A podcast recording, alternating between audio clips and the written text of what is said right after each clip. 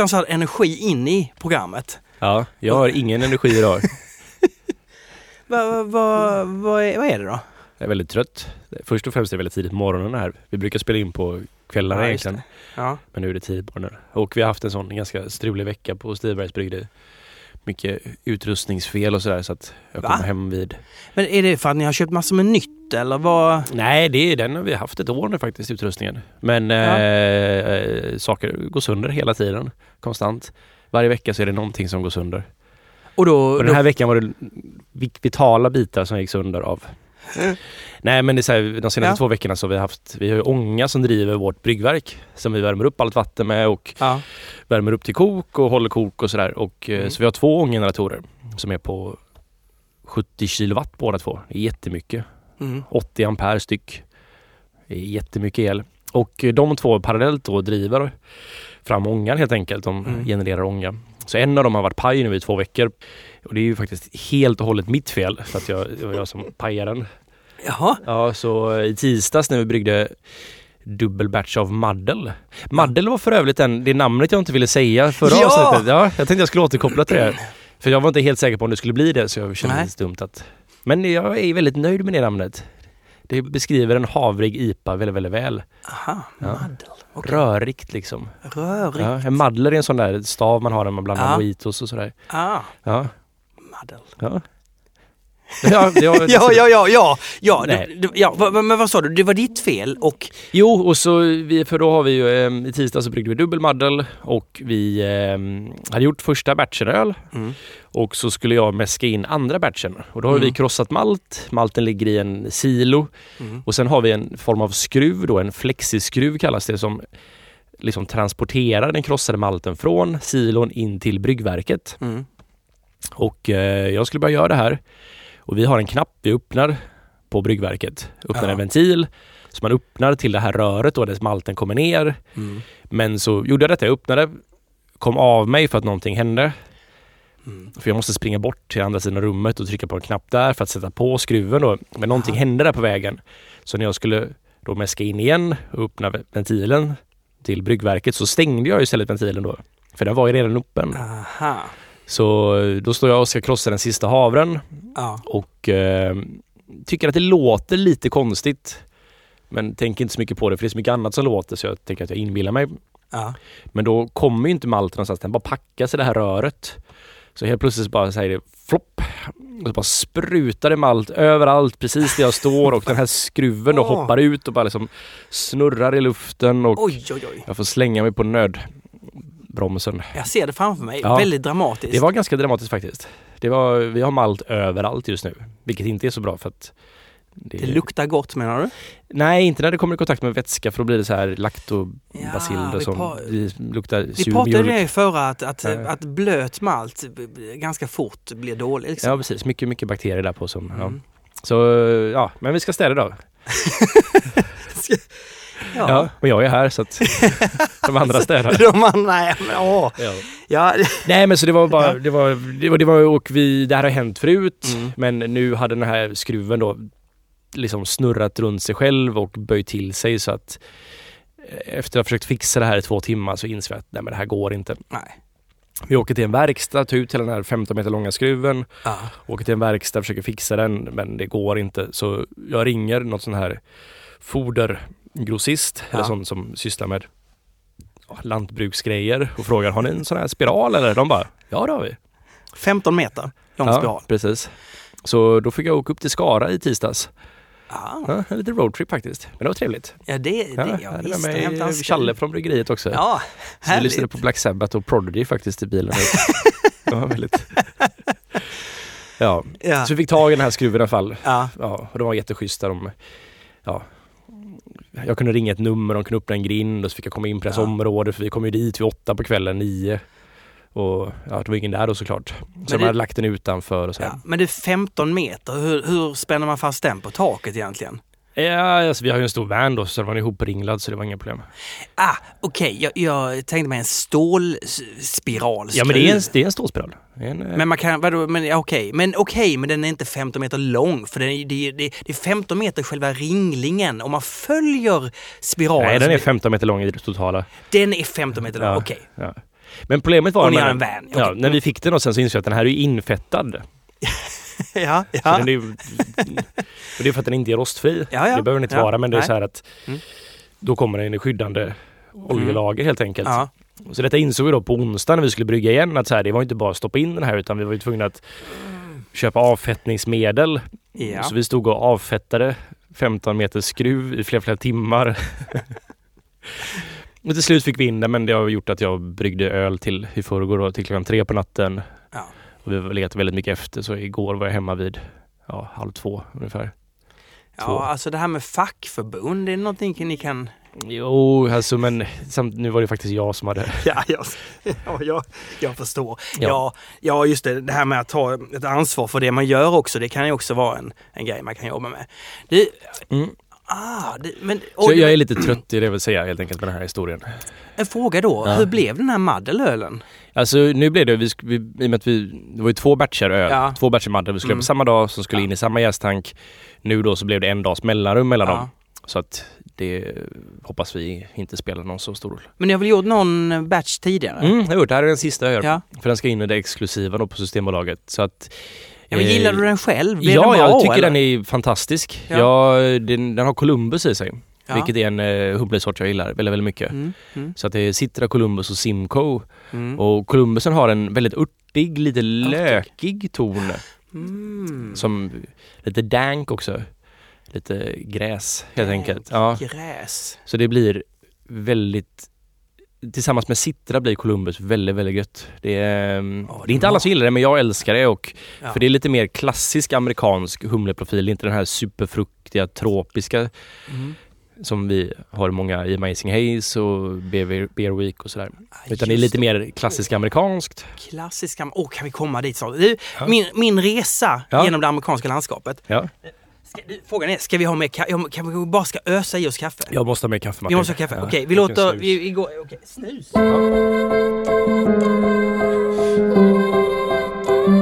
Jag gjorde så här att jag tog mig till Systembolaget Mm. och tänkte här finns amerikansk öl Mm. och mitt fokus var på amerikansk IPA. Jag tänkte så här, mitt uppdrag, okej att jag har gjort fel, ja, men det, det finns lite rätt i det för det var ändå amerikansk öl. Eh, och då tänkte jag ändå, och det kanske bara var så att jag var sugen på IPA helt enkelt. Kan vara så. Det kan ha varit så, hur som helst. Då gick jag till systemet och det, det jag hittade då var burkar. Jag köpte några burkar. Ja. Eh, och på dagen innan julafton stod jag och svärmor och rullade köttbullar. Och eh, ja, varken hon eller jag är sådär supervana vid att dricka mycket öl. Mm. Alltså vi hade, det, det, alltså vi, drack, vi drack den här, det, det finns en, här, en sån här snubbe som dansar, en, en silvrig flaska. Han är så här lite grön är han inte, men den här, den Rudy Session IPA. Ja. Det ser ju roligt ut, han dansar lite där. Ska Brewing. Ska Brewing. Ja, okej, han är en skadansare. Ja, den var... Vi drack den och vi hade jätteroligt på den så att säga. Mm. Eh, Trots att den inte är så stark. ja, vi, alltså vi fick ju dela på den. Alltså, vi, det, Du fick vi, dela på den Martin? Ja. Okej. Jo, men vi drack ju en till. Sen drack vi den här Modus... Eh, vänta, vi, jo, den här Centennial IPA, den. Ja, från Founders ja. Ja, Mm. den drack vi också. Den var också, alltså det, det var inte så här att jag tänkte wow, utan det var bara Mm. Den smakar mycket IPA, den har mycket humlighet och sen så var det inte så mycket mer. Jag tror att vi åt ju mycket av den här köttbullsmeten också. Okej. Min fru kom in och tittade på oss, där stod vi liksom och nästan dansade. Hon, bara, ja, hon var road av det hon såg. Det var ju Ja. väldigt mysigt när man kan hitta det där Det är med köttbullesmeten. köttbullsmet och IPA. Ja. Perfekt. Alltså råa köttbullar. Ja, Alltså rå köttfärs. Ja. Så man var tvungen att liksom bara trycka i käften och smaka. Ja. Lite som råbiffbollar. Ja, Fast utan allt det goda. ja, ja. Sen öppnade Ja. den tredje och då sa, då sa hon till mig så här, nej ska vi verkligen ha en tredje? Det här, nu, börjar jag, nu börjar det bli riktigt runt här runt fötterna. Men jag tänkte, det är bara den 23 Ja, en gång om året så att säga i december. Modus operandi. Mm. Den var... Eh, alltså jag, jag, jag kommer bara ihåg att alla tre smakade precis likadant. Mm. Och det gjorde de inte såklart. Men, Nej. men upplevelsen, alltså det var en sån... Det, det kan nog finnas lite i att de smakar. De är ju oftast inte superfärska när de kommer hit och liksom Nej. det som gör dem speciella, liksom så här, liksom det som Centennial är en humlesort. Centennials egenskaper om den Ja. får åldras lite, de minskar ju liksom, eller så här, de trubbas av. Så att det blir ju kanske mer så här generiskt humligt efter ett tag. Ja. Så att det, sen Och- så är det lite olika malt i dem såklart men det är ju beskt och det är Mm. generiskt humligt. Men man kan då säga så här, gillar man humle så var det här alldeles utmärkt. Ja, ja. Men det jag funderar på eh, m- mitt i det här, det här med bu- burk. Bara Japp. göra en liten, liten avstackare, stickare. Nej men det här är helt i linje med Ja, burk versus flaska. Hur ska man vad, vad, vad, är, vad är det? Hur ska man tänka? Eh, ja, man kan tänka hur man vill faktiskt. Ehm, det som jag bryr mig Ja, mest ja, ja. ur det här sammanhanget är så här vad jag tycker är känns jag gillar ju produkten öl som en helhet, liksom så här förpackning, Ja. innehåll, Mm. det är liksom det ska hänga ihop för mig på något sätt. Mm, mm. Och det är ju helt olika skillnad, eller känsla på Jaha. en burk och en flaska kan jag tycka. Ja, absolut. Absolut. Och jag tycker ju burk är en väldigt, väldigt trevlig grej. Ja. För att den känns skön. Det känns skönt att dricka ur en burk ja. och ehm, det är ju bara någonting jag har hittat på i mitt huvud att det här Ja, känns du- rätt för vissa nej, men- typer av öl. Till exempel IPA så känns en burk som ett det här är trevligt. Du, när jag var 18, då drack jag cola. Jag började dricka cola när jag var 18. oj. Det här var jag är ju gam- supergammal. ju. Ja, jo, det. Eh, och, och då, då, nej, och då när jag drack, då fanns det som typ en liten aluminiumsmak, inbillar jag mig. Någon annan typ av smak fanns det i kolan då, eh, för, för länge sedan. Mm. Eh, och jag tänker mig att det kan vara samma sak, att, att burken kanske även tillför, förutom utseende, någon liten, liten Ja, men för länge sedan så var det ju så att då hade Okej. man ju Det fanns till och med plåtburkar eh, så här liksom. Mm, Och det, mm. det gav ju smak till ölen men nu för tiden så har man ju en liten plasthinna på insidan av Ah. aluminiumburken så att det kommer. Sen så är det vissa som hävdar, och det, jag vet inte om det här stämmer, men att den här Mm. plasten kanske inte är sådär superbra för en och sådana saker. Men du är ganska mycket för burken Jag gillar burk i, Ja. i på vissa öl, till exempel IPA. Men det handlar ju mer om att jag tycker det känns rätt just nu att dricka IPA ur en burk. Jag har ju inte någon så här att det är, det är ju mer som att så här, jag gillar de här typerna av kläder idag.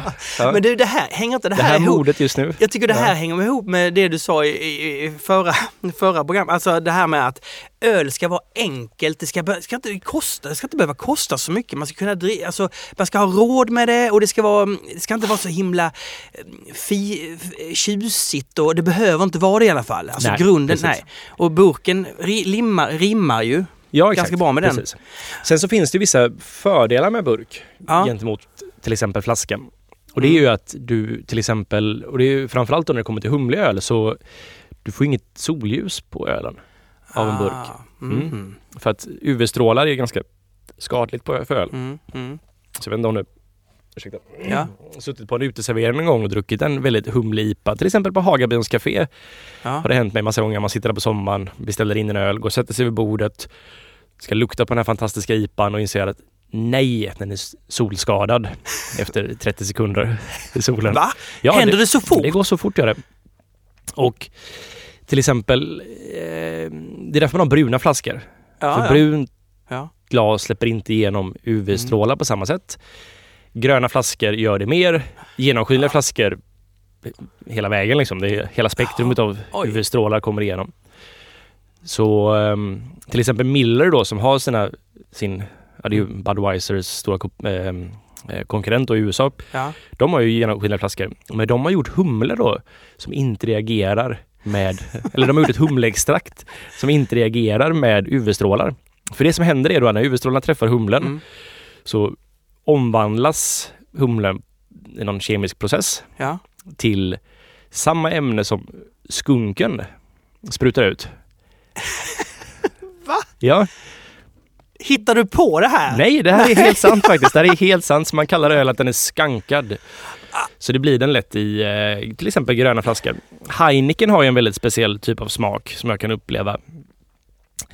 Och De kör, de kör, och vi kör ölen genom solariet. Det, det är deras grej. Ja, lite så. Nej men Jaha. att det- Heineken ofta, om den har fått stå ett tag då till exempel på Mm. hyllor och sådär så kan jag uppleva att den har en ganska weedig ton, alltså den luktar marijuana-gräs. Ja. Och vad brukar man kalla, det finns ju en viss sorts av gräs, vad kallas det? Skunk. Jaha. Ja, så att eh, gräs Ah. luktar ju som skunken. Mhm. Och det gör även då öl när det har fått utsättas för UV-strålar. Det här var en underbar liten historia. Ja. Du, sen var det Men sen så, Ja. Mm, ja. Heineken Mm. hade ju faktiskt så här, de kör ju med gröna flaskor fortfarande och det var någon gång när de bytte till bruna flaskor, jag vet inte om det här stämmer men jag har hört den här historien att de har bytt till bruna flaskor och då klagade så många på att inte ölen smakade likadant. vilket egentligen var en defekt så de var tvungna att byta tillbaks till gröna flaskor. Så Heineken på burk är en annan produkt än det som är på den gröna flaskan. Ja. Och sen så vet jag många surölsbryggerier som faktiskt, till exempel Cantillon, som i Mm. min värld då är det bästa surölsbryggeriet, Mm, då spontanjästa Lambic-producenten, mm. de lägger ju på gröna flaskor. Men, Ja, ja. ja. Ah. Och sen så vet jag att Mm. Jester King till exempel, då, som är ett amerikanskt, som Mm. också då gör en spontanjästöl, de lägger också på gröna flaskor för att de tycker att det blir ganska nice. Oj, flaskans färg. Eller så är det bara för att Ja. Cantillon gör det och Cantillon kanske gör det bara av anledningen så här, "Äh, vi har gröna flaskor, vi köper det. Och så sprider det sig. Ja. Ah, det här, det här Man vet ju aldrig om det är Ja. av- Nej. Historia eller om det är av anledningar och Mm. ibland så gör ju vissa bryggerier på ett sätt Ja. och det blir väldigt, väldigt bra. Men det kanske inte var meningen att det skulle bli bra för den här anledningen. Mm. Och så när folk ska kopiera detta så tänker de att du ska göra det på ännu bättre. Och så inser de att ja, men de hade ju en defekt i sin produktion Mm. som gör att det smakar så bra. Ja. Sen får man kopiera det. Mm. Men de där... Vad är hönan och ägget? Det är Nej, det- precis. Men alltid, alltid, jag, jag, jag säger så här, alltid få in en defekt. Eh, hade det med någonting vi sa? Jo, det har ja, men nej, det, har, det är nog en annan diskussion egentligen. Mm. Ja. Allt att Men alltid, bara, kan jag ja, fortsätta lite med burken också? Du! Det, ja. och du, burken, Ja, absolut. det här är, det här är, vi kan ha ett helt avsnitt om burkar och burkar, kom igen. Ja, men kom igen. Nej men att ehm, förutom då, sen så är det många som hävdar att man har bättre syrenivåer i en burk. För att Jaha. du har ju inte, i en flaska så har du ett litet utrymme där Ja. som det inte är öl utan det är ju Ja. atmosfär liksom. Har du inte det i en burk? Är det ingenting? Nej, då har man ju, det är mer, det är mindre i den Ja. ska det vara. För det är ju liksom uppfyllt i hela vägen. Och jag vet inte, har du sett hur man fyller burkar? Jag såg, jag såg ett klipp på Insta om, av Omnipollo. Ja, Som ja från tryckte- uh, The Wheel där ja, av mun. Ja. Precis, ja. Så då kommer, då fyller man upp hela vägen. Så Så det är väldigt liksom slabbigt ut. Ja, men det rinner ju liksom över lite grann. Man får tvätta den burken efteråt. Ja, det får man göra. Ja. Det får man göra med flaskor också Ja. faktiskt. Okej. Mm. Man vill ju gärna att det ska rinna över lite grann för det betyder Ah. att den är helt full. Sen så Ja. landar locket på och det svarvas fast. Ja. Och då har man eh, Ja, då har man öl hela vägen upp helt Mm. enkelt. Plus att det var ju skum den biten som kanske var då mellanrummet. Mm. Och då har man ju tryckt ut allt syre helt enkelt. Faktiskt. Schysst. Men, och i en flaska så är det samma sak man fyller. Men vi fyller ju under mottryck och det gör man ju i och med att ölen är kolsyrad. Mm. Så fyller vi under mottryck. Det gör man ju inte i en burk. Mm. Utan då fyller man ju i atmosfäriskt tryck. Ja. Och då skummar det ofta mer. Men till exempel när vi fyller Ja. flaska så är det viktigt att det skummar upp hela vägen. Att vi fyller ölen eller flaskan och så Ja. är det en liten bit kvar men att ja. den biten ska fyllas med skum innan vi sätter på en kapsyl för det betyder att vi har puttat ut eventuellt syre. Du, när jag stod och, stod och fixade, jag såg inte det där med skummet. Jag Nej, tänkte men inte du på stod det. på fel sida. Ah. Det är det som jag kommer att jag gick fram och tittade på maskinen hela, hela tiden. Hela, hela tiden. Ja, det är för att kolla så att det var bra Ja, skumnivåer. då, tänkte, då, då skärpte man också till, då skärpte jag till mig lite extra också. det, ja. Ja. Sökte liksom, vad var det Olle? Sträckte dig ja, ja, ja. Ja. Mm. ja, just det. Ja, bra. Så det är väldigt viktigt. Mm. Men det är, det är en sån grej vi faktiskt på Stiberget har problem med just nu. Vår buteljeringsmaskin Mm. är väldigt ojämn med de här nivåerna. Mm. Så okej. att eh, man får ha stenhård koll på det och vi fyller ju sex flaskor samtidigt. Vi har en Mehin ja. och där är det att ett eller två av de här är alltid lite off. Antingen skummar det för mycket eller skummar det för lite. Så det är så här, det är väldigt svårt att hitta en lagom nivå på det där. Så att, Verkligen Ja. finkalibrera den där. ja, och sen så den beter sig inte samma från dag till dag utan det är liksom vad månen står och vilket humör den har vaknat på mer eller mindre. Om man har klappat på den tillräckligt mycket. Om man, Det, lå- det låter, låter både charmigt men också ganska Mm. jobbigt. ja, det. Kan man säga. Det, Ja. Men för det påverkar kvaliteten Ja. extremt. Det är som att så här, vi kan vara hur noggranna som helst med Ja. syrenivåer innan och det är vi. Vi flyttar bara öl med koldioxidtryck. Vi Mm. purchar tankar tre gånger vilket är en gång åtminstone för mycket. Men vi gör det bara för säkerhets skull. Mm. Så allting är tipptopp och sen så Ja. pajar vi det i buteljeringen.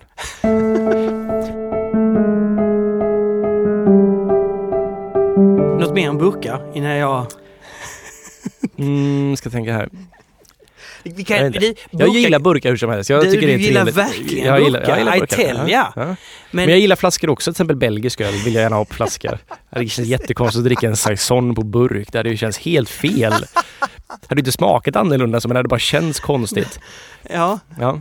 du, eh, då var det ändå så här att jag stod, jag stod där och drack den här amerikanska ölen från burk eh, på den 23 december och hade så jäkla trevligt. Du drack rakt i burken liksom? Nej, nej, nej. Du hällde upp i glas? Vi hällde upp i glas. För det finns ett bryggeri som heter The Alchemist Jaha, som är jätteduktiga på Ja. IPA framförallt. ja. Eller de är jätteduktiga på all öl men de är, Okej, ja. det de är kända för en öl som heter Heady Topper som är världens bästa dubbel-IPA. Och den är jätte, jättegod. Extremt balanserad fin dubbel-IPA. Vilken tur eftersom det är världens bästa att den Ja. också är god. För de har ju, de har ju varit det nya bryggeriet som... De, deras, de hade en bryggpub i Vermont. Ja. Och så kom en storm, Sandy tror jag den hette. Sandy, ja. Ja. Och förstörde deras bryggpub. Den svämmade över och de fick inga pengar tillbaka på försäkringen och sådär. Så då öppnade de ett bryggeri för deras populäraste öl var den här Heady Topper som de sålde på, sålde på bryggpuben. Då. ja. Då öppnade de The Cannery som, för att samla ihop pengar igen. Mm. Det enda de gjorde var att göra en öl och lägga på burk och sälja från stället. Så gjorde de det ett tag. Så nu Ja. har de ett jättemycket större bryggeri och gör massa olika öl. Men ett tag så gjorde de bara Heady Topper mer eller mindre. Och han då, The Alchemists kille, eh, vad heter han? Eh, Ja, nu tappar jag bort namnet. Ja, skitsamma. Han hävdar då att man ska dricka ölen ur burken. För Aha. att det är då man bevarar så mycket arom som möjligt i flaskan liksom. Eller i själva burken. Att man, häller man upp den så försvinner det ut i luften. Ah, Han är det- jättenoga med det här. Det står till och med drink from the can på själva det, men det här är burken. intressant för Mm. det här med att låta en öl skumma och att man har, häller upp den i flera omgångar. Är det någon annan typ av öl som mår bättre av det? Den här verkar inte må bra av det. Ja, det är vad han tycker. Jag, var- jag tycker personligen att det blir bättre om man häller upp den. Men han som har gjort ölen tycker att man ska dricka direkt från burken. Bra! Ja. Men jag kan också tänka mig att, så här, att han vill avdramatisera ölet igen kanske. Det kan ju bli lite för Ja. mycket snack det här med som vi pratade om senare, Mm. nu idag Ja, ja. senast att öl ska vara en ganska enkel, det ska vara en folklig grej. Men, ja. Det är lite avslappnande att bara dricka direkt ur burken också. Du, ja, jag, jag, Men jag har haft livliga diskussioner med andra ölnördar vad som är bäst och inte bäst. Jag föredrar hälla upp det i glas. Många Mm. säger att man, nej men den här ölen måste man dricka ur. Det är tradition, man dricker den här ur burken. Ja, Ja. att hitta det rätta svaret. Ja. Du, vet, jo, jag, jag, jag drack ju då, vi, vi testade ju de här eh, amerikanska iporna på, på burk. Mm. Trevligt, eh, inte något speciellt. Mm. Men jag tänkte, nej men nu, nu ger... Sen är en annan grej med burk faktiskt. De eh, ska brewing. Ja, Ja, men, kom, igen, kom igen! jo men det är, Ja. det är ska brewing som gjort Ja. då dels Rudy och Modus Operandi. Ja. De var ju först i USA med att lägga på burk. Första Ja. craft brewery som la på burk. Oh. 94 har jag för mig det. Oh, det skulle jag haft med mig där i, i, köttbussrullningen. Ja. Alltså. Hade kunnat skryta för din... Ja, men den, den, den har nog smakat lite bättre för att hi- öl med, med en historia. Ja. Tyck, alltså jag tycker till exempel att uh, Okell nu plötsligt är jag kan dricka vilken Okell som helst. Bara, Åh, Okell, det är, från, det, är, det är någon så pilsen, där, där hände det grejer och sådär. Ja. Hur som helst. Eh, det, där, det om det om historia. Jag Jo, drack- sen så, eh, så här, de, var, men de, var, de var också bara någon vecka eller månad före Dales, eller vad säger jag, mm, eh, Ja. vad heter de nu igen? De som gör Dales Pale Ale. Oj, vad pinsamt jag har glömt av det. Ja. De som gör Dales Pale Ale i alla fall. Det är Ja. också en sån burk som är väldigt känd för att den kommer i burk. De var en månad efter det här Ska Brewing då. Aha, Oscar Blues heter de. Oscar Blues heter Ja. de som gör det spelet. Mm. Så det var ju två bryggerier, båda i Colorado faktiskt mm. som kom på den här idén om att lägga på burk samtidigt ungefär. Ja, där ser man. Ja. Idéer kommer ofta i. Pionjärer. Som Ja. Du, i alla fall. Jag har en sak till en början. Nej, det har jag faktiskt inte. Jag skojar bara. Hur som helst. Eh, jag gjorde då alltså den här burk-IPA-svängen med, i- med, med då de här IPorna, amerikanska IPorna. Och så tänkte jag, nej, nu måste jag ta det här på, på allvar. Mm. Så jag ringde syrran och vi gick ut på Brewers Beer Bar och så tänkte jag, här kan de leverera.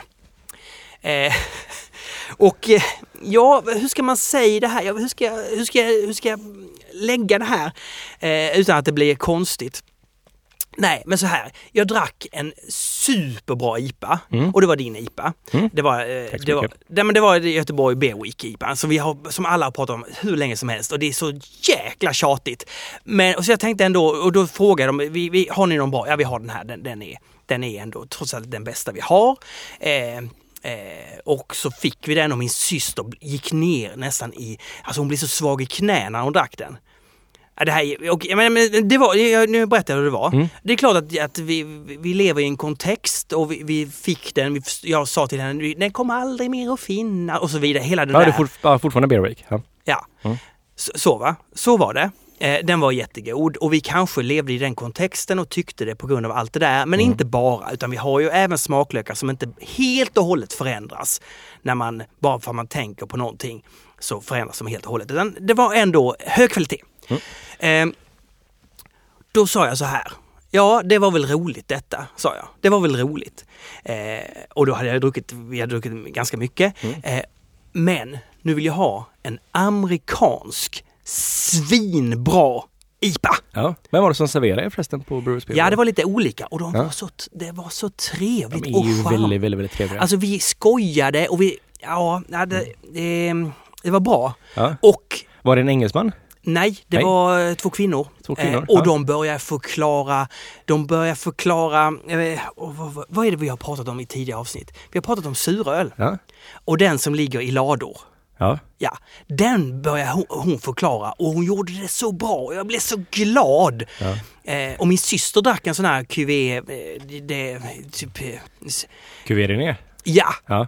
och hon grimaserade så mycket och jag sa den här är svinagod och hon bara ja eh, och sådär. Men, Mm. och då kom Det hon gjorde in jag första gången jag drack en spontan gäst. Eller en bick också. Men du, då var Ja. det så här. Då eh, sa de, ja vi har en eh, flasköl här för en hundring. Mm. Den tar vi. Mm. En 33 eh, för en hundring. Eh, och den drack vi och den var, den hette alltså Two Hearted Ale. Mm. Bells Two Hearted Ale. Ja, säger du det? Säger Mm. du det? Men Ja, fin öring på flaskan också. ja Bells Ja. Beer. Ja. 7-procentig. Mm. Den var riktigt jäkla bra. Den är bra ja. Den var, alltså den var, den var...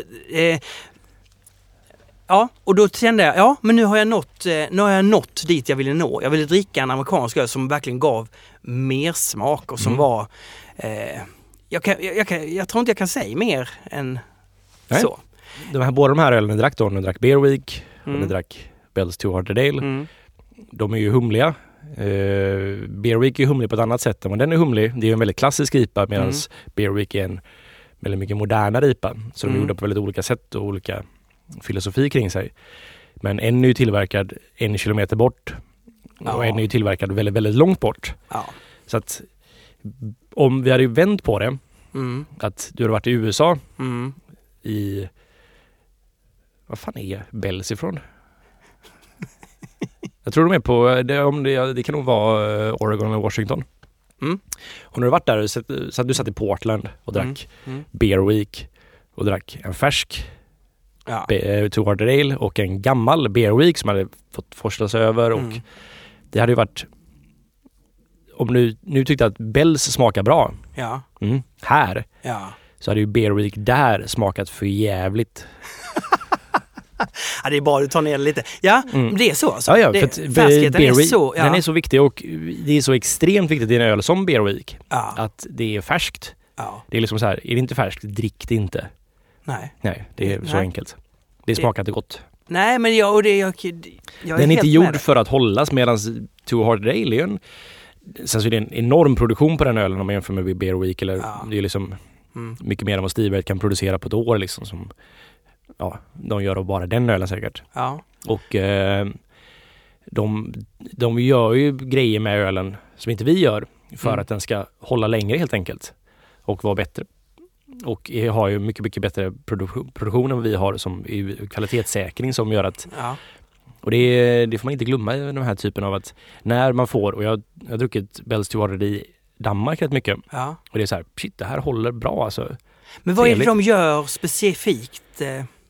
Finns det Eh, några... De kan ju humla på olika sätt till exempel. Ja. Vi har i humlen så att den är ganska flyktig liksom. Man kan ju Ja. ha den så att den är mer integrerad i ölen men Okej. det är samtidigt så vi får alla aromen på det. Mm.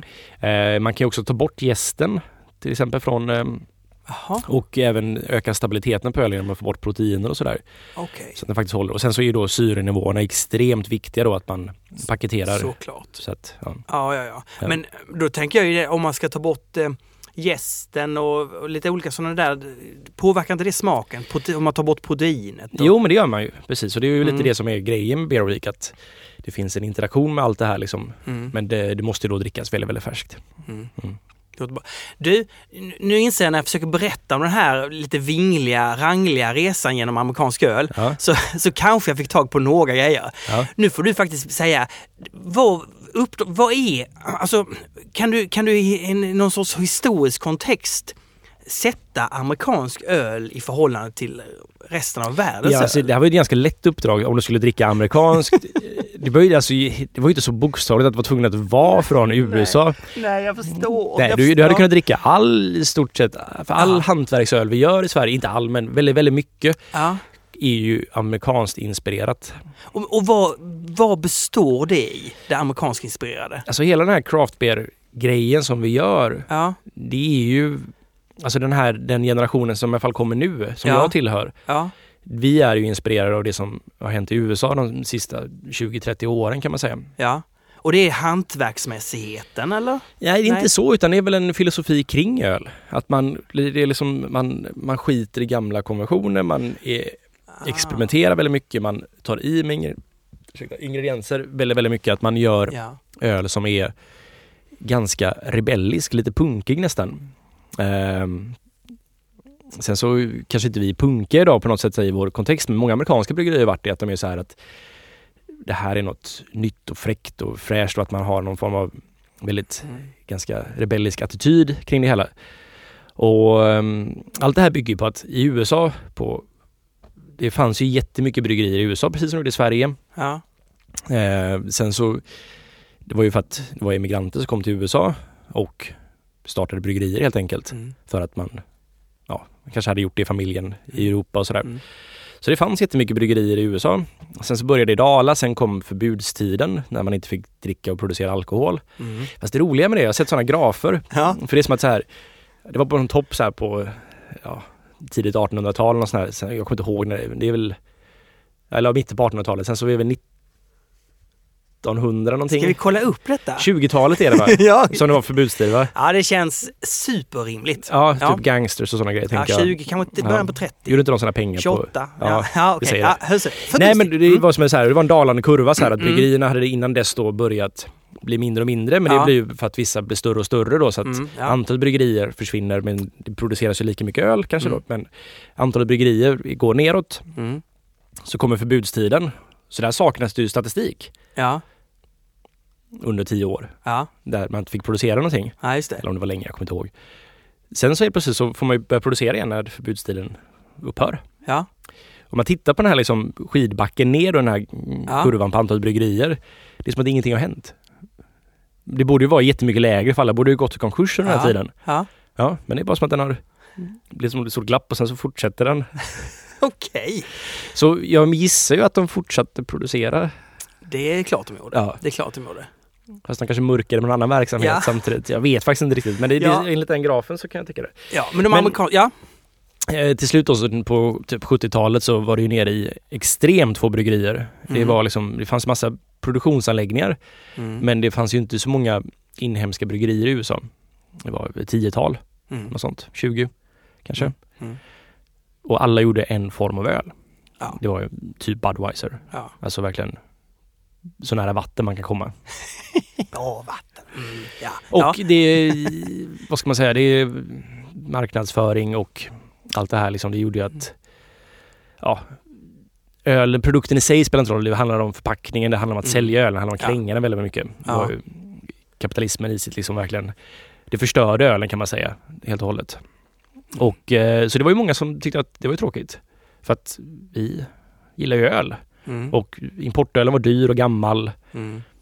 Så eh, då, jag tror det är 1976, så var det Mm. president Carter. han lagstiftade att det blev lagligt att hembrygga i stort sett alla delstater förutom bibelbältsdelstaterna. Okej. Där får man typ fortfarande inte göra öl mer eller mindre. Nej, jo men det får man göra, men jag tror de har så här maxgräns på 7% och sådana saker. Ja. Jag vet att det är så här någon delstat nu som höjde till 12 tror jag det var, eller något så här 10. Så äntligen kan vi göra dubbel-IPA. Det har inte fått göra innan. Ja men det är ju jätte... Ja. Om vi vi tycker att det är hårda lagar i Sverige så det finns hårdare lagar i USA i vissa delstater.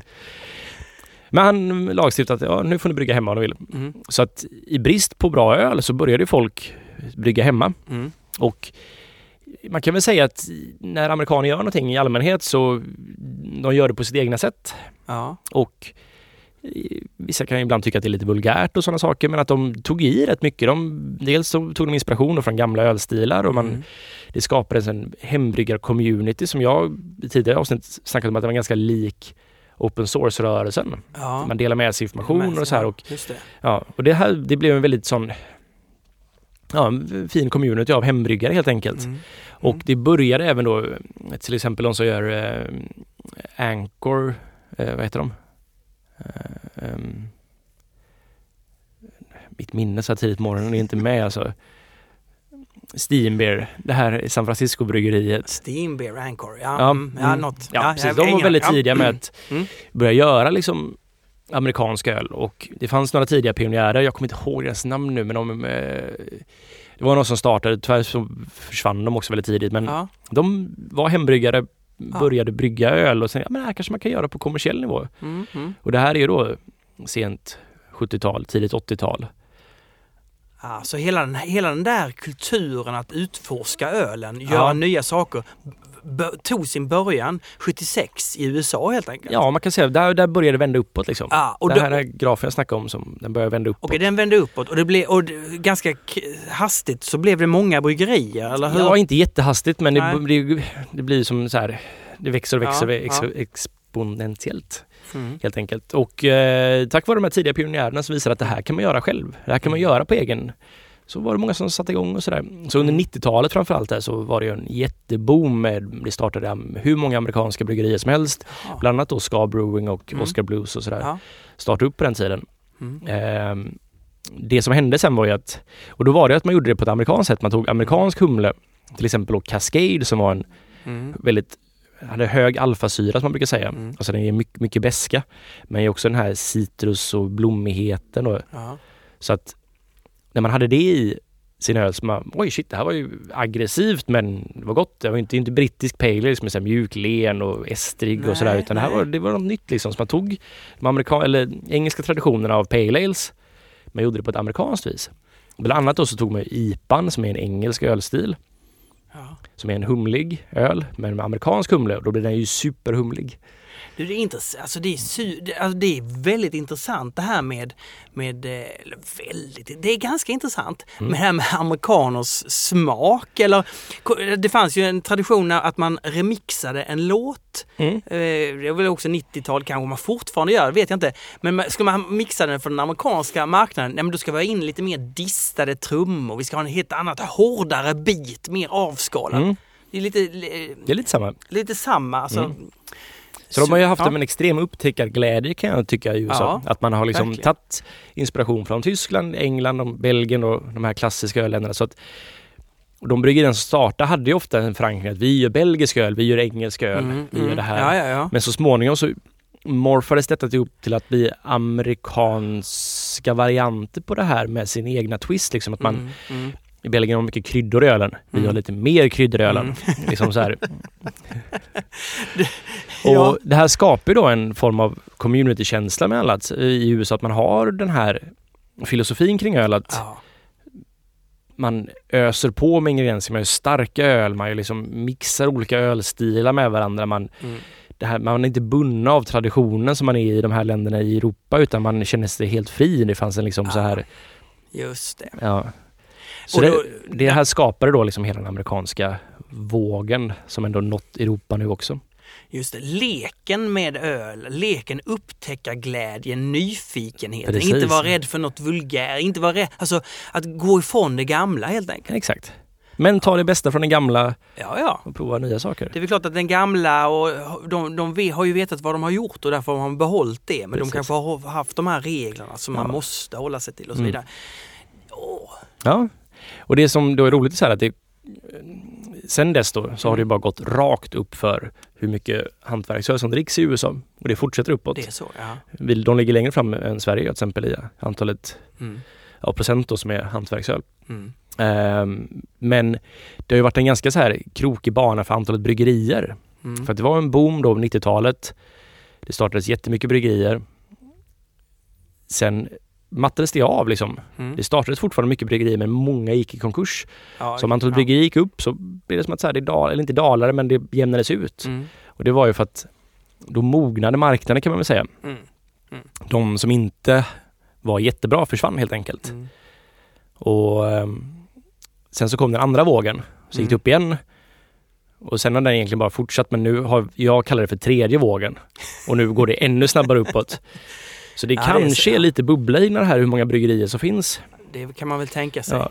Du, I Sverige är det så att de, de stora bryggerierna eh, ska, köper upp små hantverk som vill Mm. rida på hantverksvågen. Eh, vet du om det är likadant i USA? Exakt likadant i USA. Ja, AB InBev då som nu också gå- gått ihop med Miller jaha. eh, köper Mm. upp jättemånga. Ja, ja. Eh, så många av de här gamla pionjärerna har blivit uppköpta idag. Founder till exempel är inte uppköpta av InBev men de är uppköpta av typ Sydamerikas största sån Mm. Här, konglomat av det är härligt när, när pengar får styra. Va? Ja. Vi kan tjäna pengar Och med. Ballast Point blev uppköpt av någon, Ja. jag tror det är Mexikos största sån. Så det fick någon miljard för dollar för det bryggeriet. Mm. Sen så får man ju se det som att typ Founders och Ballast Point, är de är ju Mm. väldigt stora bryggerier idag. Mm. Alltså Åbro har ju ingenting på dem. Åbro är ett litet bryggeri man jämför dem. Ja, Ja. ja. Nej men så det händer också att de köps upp och eh, jag har hört många som är lite oroliga för det för att det, eh, även om de fortsätter ett bryggeri och i samma anda och låter samma personal vara kvar och Mm. göra sin grej Mm. så används bryggerierna kanske lite fult kan jag tycka. Jag gillar ju att komma till en pub som inte då är, ska man säga, ägd av en, en tillverkare Mm. utan att det finns en uppsjö av olika typer av bryggerier Ja. från hela världen och Ja, Sverige klart. och sådär. Men det som de gör är att de ger ju paketlösningar till så, här, så att nu har vi våra standardprodukter, Budweiser Mm. Mm. och sen så har vi även de här mikrobryggerierna som tillhör deras portfölj. Om ni bara säljer våra öl till exempel så Mm. får ni lite rabatt eller sådär. Så då blir det väldigt mycket sämre utval och det är väl deras strategi då med att köpa upp de här mindre bryggerierna. Att kunna pusha ut sin Ja, är klart. kassako helt enkelt. Ja, ja, ja, just det, just det. Ja. Jaha. Så det är lite bakvänd trend men det är så här att Mm. hela den här, det här är ju, det som vi håller på med i Sverige är ju en kopia på den amerikanska. Det här är bara en, det är, en trend som var lokal i USA som sen har globaliserats och Mm. det roliga är att England, som också är ett väldigt traditionsbundet land, Ja. de har ju faktiskt också anammat detta och gör ju idag amerikansk, Italien som ett vinland Mm. och liksom även Belgien till viss del och även då Polen, Danmark, Norge och vi då Sverige gör amerikansk öl. Mer eller mindre. Vi har den amerikanska mentaliteten i det här. De som startade bryggerier för ganska länge sedan Mm. kanske var mer traditionella medan vi som gör det nu idag, vi är, vi är helt och hållet bara kopior på vad i USA helt enkelt. Ja. Och det roliga är att vi, vi går igenom det som jag tror gick igenom i USA på 90-talet. Mm. Den här initiala boomen liksom. Vi är 290 bryggerier nu. Vi har mer bryggerier per capita än vad USA har. Sverige. Ja, Ja, okej. I Sverige då. Ja. Och de närmaste fem åren så jag tror antalet liter hantverksöl som dricks kommer gå upp men jag tror antalet bryggerier kommer gå ner. Det är väl rätt så troligt. Ja, det kommer sållas bland ja, de som producerar Men det, det, jag- skulle vilja nyansera bilden en aning. För när man Ja. säger att vi bara gör en karbonkopia eller en kopia, då kan man ju samtidigt säga att ja, någonting funkade, vi testade, men det är naturligtvis så att du tillför någonting ytterligare nytt. Självklart, Ja. i och med att det är amerikanska andan så tillför man ju, man Ja. kommer ju alltid med sitt egna Ja, i det. För det tillhör ju själva konceptet med amerikansk Mm. öl att man lägger till något eget i det Mm. mixen liksom Mm. av det forna. ja det är spännande. Ja. Det, vi, nu vill jag ha kaffe. Ja.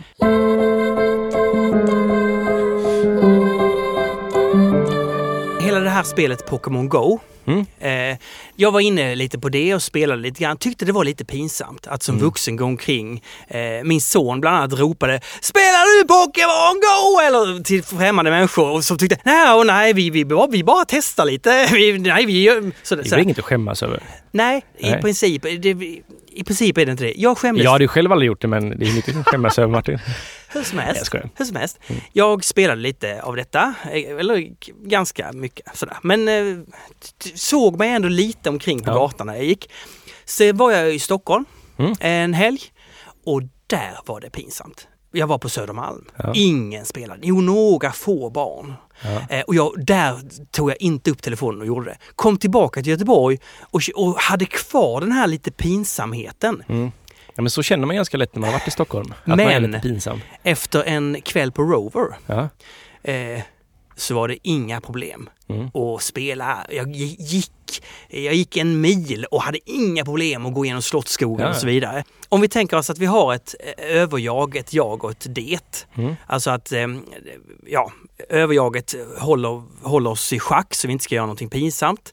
Jaget är liksom som en blandning mellan eh, överjaget och detet och detet vill ju bara så att säga knulla Spela- på varenda lyktstolpe och, Och spela Pokémon. och spela Pokémon Ja. och, och eh, supa och så vidare.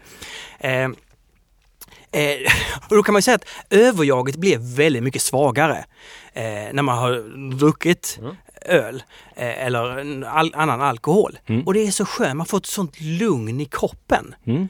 Eh, och jag har, väl jo, jag jo, har gjort det. En, jag har verkligen dövat stressen. På, du vet på när man kommer hem på kvällen och man har stress. Man, har lite, alltså man kan ha ångest för olika saker. Det kan handla om pengar, relationer, eh, att man har my, mycket, en arbetsbördan är det ju oftast, att man Mm. behöver, man, man tänker på det väldigt mycket. Eh, och sådär, och jag funderar ganska mycket på det. Eh, kan man kalla det för alkoholism kanske? Ja. Eh, eller man kan kalla det för... Eh, alltså alkohol kan ju vara så, så gott. Eh, man kan få det här lugnet i kroppen. Man, man, men sen, sen så blir det också så att man tar en... Jag har tagit öl på kvällen och så har jag mått så, fått en sån djup ångest dagen efter. Mm. Eh, och det är ju dumt alltså tycker jag. Ja, det är dumt. Ja. Ja. För då, då, då, det är som att man skjuter på ångesten. Och Man skjuter kanske den får den lite, sig, får lite dubbel. Ja. Man Eh. kanske koncentrerar den mer till, om man inte hade druckit alkohol så kanske den sprids ut lite grann. Ja, ja, men alltså hur ska, jag, hur ska man tänka tycker du? Alltså, hur ska jag jobba med det här? Det, är ju, det här är väl upp till var och en, känna hur det är. Mm. Men ehm, det är väl det här med just överjaget och det som är liksom den Mm. andra sidan. Och, om den för, blir för dominerande så blir ju inte alkohol stress. Alltså att det, eh, det liksom hjälper inte mot stress då, då får man ju stress av det istället. Mm. Ja, och det kan jag säga, jag har haft en väldigt tuff period nu för nu har jag varit i Stockholm. Förra veckan var Rovers, Mm. 10 års jubileumsfest. Så det var ju liksom, hela Rover hade ju en vecka av där de bjöd in alla lokala bryggerier och hade liksom ja, två bryggerier minst där och varje dag som serverade öl och hade sin Mm. egen öl på topp. Så då var jag på rätt mycket hela den veckan. Och så hade jag varit Mm. i Stockholm veckan innan och ja, i ölsammanhang då. Så att man drack en hel del i jobbet nästan kan man säga det. Ja, ja. Och det kände jag var ganska tungt då i söndags. Då var det så här. Då hade det varit, då hade den här sidan av mig som är då inte överjaget utan den motsatsen kanske fått lite för mycket. Och då kände man så här att då är det inte av, då är det inte, liksom inte så här att man känner sig lugn och harmonisk av att dricka alkohol eller så här att man får bort stressen utan då känner man att tvärtom rättare sagt att jag ska Ja. nog inte dricka för att känna mig lugn och harmonisk istället. ja precis. Ja. Ja. alltså, länge, vä- väldigt länge så såg jag det bara som en, en flykt bort från det man borde ta tag i. Det tycker jag är kanske lite för enkelt. Det är ganska hårt mot det så här. Det är Ja. ju trevligt och det är roligt och det är ett sätt att umgås också att faktiskt träffa Ja, men det är kompisar ju det för det är. att... Ja, det är ju och- det det är. Ja. Hmm. Ja, du, kan, vi, kan vi fortsätta att prata om det här i kommande avsnitt eller? Ja, det kan vi göra. Vi kan återkomma till hur det går. Ja. Eh, och med tanke på det så kanske vi ska korka upp den här ölen vi har fått eh, hit skickad till oss. Ja, men just det. Ja. Ända från Umeå Ja, har du gjort en jingel till det här avsnittet? Det har jag inte gjort, men det kan Nej. jag få som uppgift. Det här kommer vara en stående inslag i programmet att vi testar hemgjord öl Mm. som folk skickar till oss. Ja, eh, men då och ska vi Ni göra... behöver ju en egen jingel, eller hur? Vi fick alltså en... Det är klart vi ska ha en jingel. Ja. Men vi fick en, en väldigt fin flaska med etikett och allt. Ja, ja. Eh, och jag, jag eh, gjorde som du sa. Mm.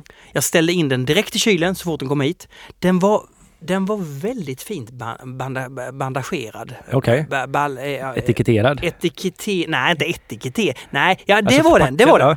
Men också, den, hade, en- den var invirad i sku, bubbelplast. Ja, men det är vad man gör om man ska skicka öl. Eh, jo men det Man var kan, inte bara Niklas. lägga, man kan inte lägga en flaska på brevlådan bara Martin. Nej, Niklas Junior skickade den här. Ja. Eh, och ehm, jag, förra gången, Vet han? Niklas? Niklas Johansson, Niklas Kä- Johansson? känner du honom eller? Eh, kanske. Faktiskt. Ja men det är Ja. väl härligt i så fall. Mm. Hur som helst, förra gången när vi provade eh, Beer Week-kopian Ja. eh, så, så gick vi ut i köket för det kan ju hända saker när man öppnar en flaska öl. Ja. Ska vi göra likadant nu eller? ja, det får vi nästan göra. Ja, då gör vi det. det man vet aldrig.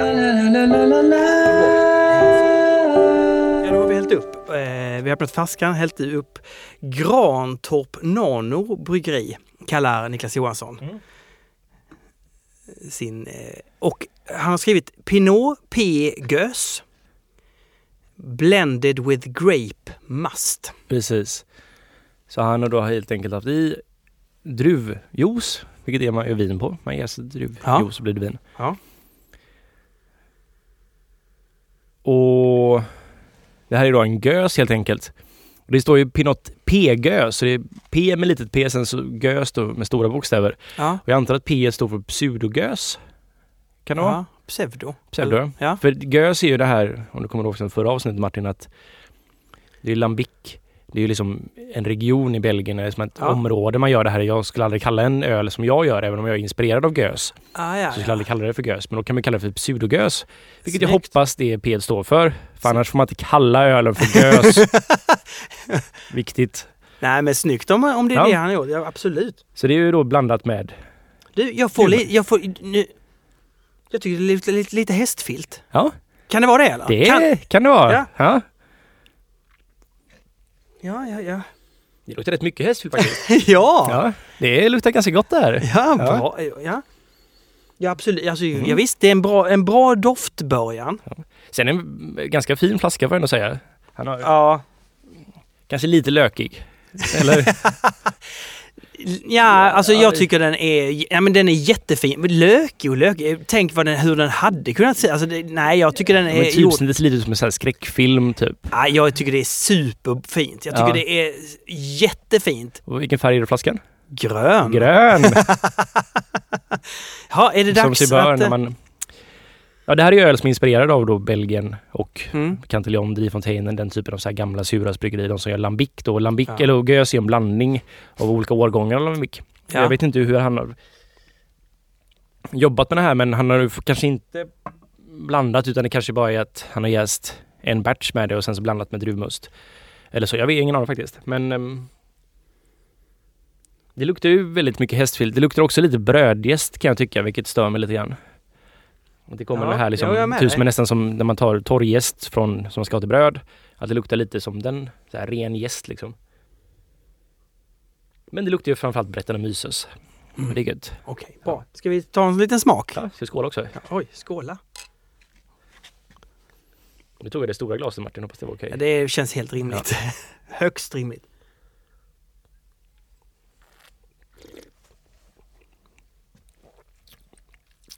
Mm. Ja, det var, väl- det var väldigt trevlig. Var Mm. inte det? Men här känner man ju faktiskt att det smakar must eller att det smakar liksom druva. Ja, absolut. Den är väldigt, väldigt frisk skulle jag Mm. säga. Ganska sy syrlig såklart, men det det är ju en syrlig. Mm. Sen så, den är lite söt också kan jag tycka. Jag vet inte om, för den har en ganska låg kolsyra. Jag funderar på om den kanske inte har jäst ut. För han har säkert primat den då med eh, socker i flaskan Mm. för att få kolsyran. Att man jäser på flaskan. Det är ju en... Eh, det kanske vi kan prata om faktiskt. Ja. Ja, för det här är en fråga jag får väldigt ofta. Senast för en halvtimme sedan faktiskt. ja, ja. om ehm, hur man får det här med kolsyra i öl. Mm. Kolsyra är ju Det är ju bunden koldioxid i öl Ja, ja. och det bildas ju naturligt under jäsning.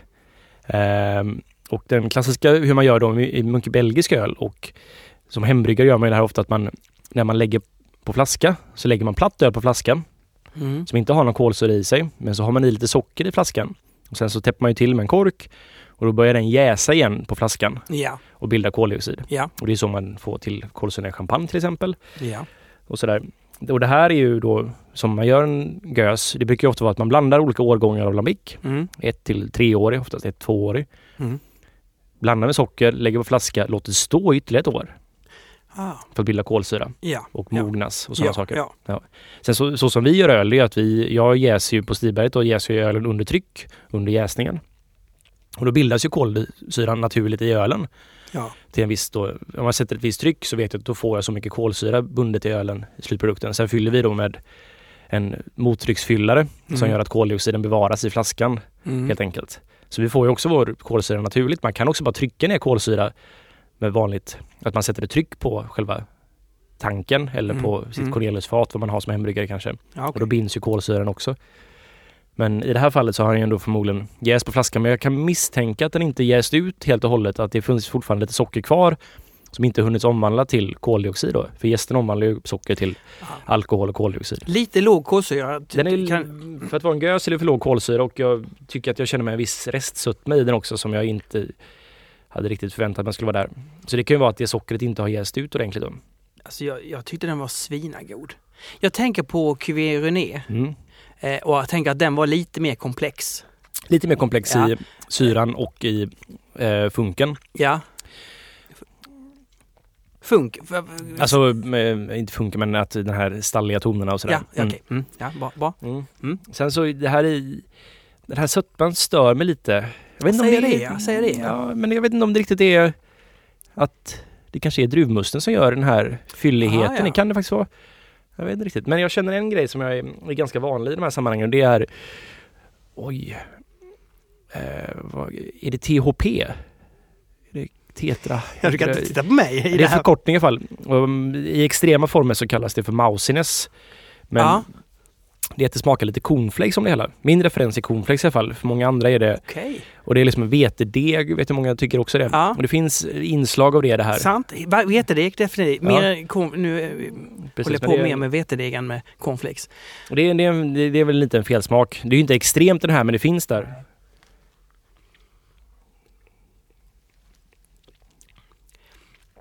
Men det, det är en bra blandning av syror. Får jag ändå Det säga. är det? Ja. Ja.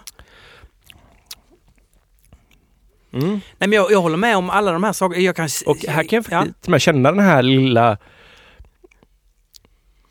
Faktiskt, det här med att snacka om grön flaska och att ölen är lite ljusskadad. Det finns i det här också faktiskt.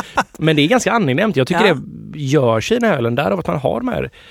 Nu tror jag inte det har kommit av att han haft det på grön flaska utan jag vill ha, kanske haft att han har haft den stående på en genomskinlig eh, tunna när han jäst detta. Misstänker jag.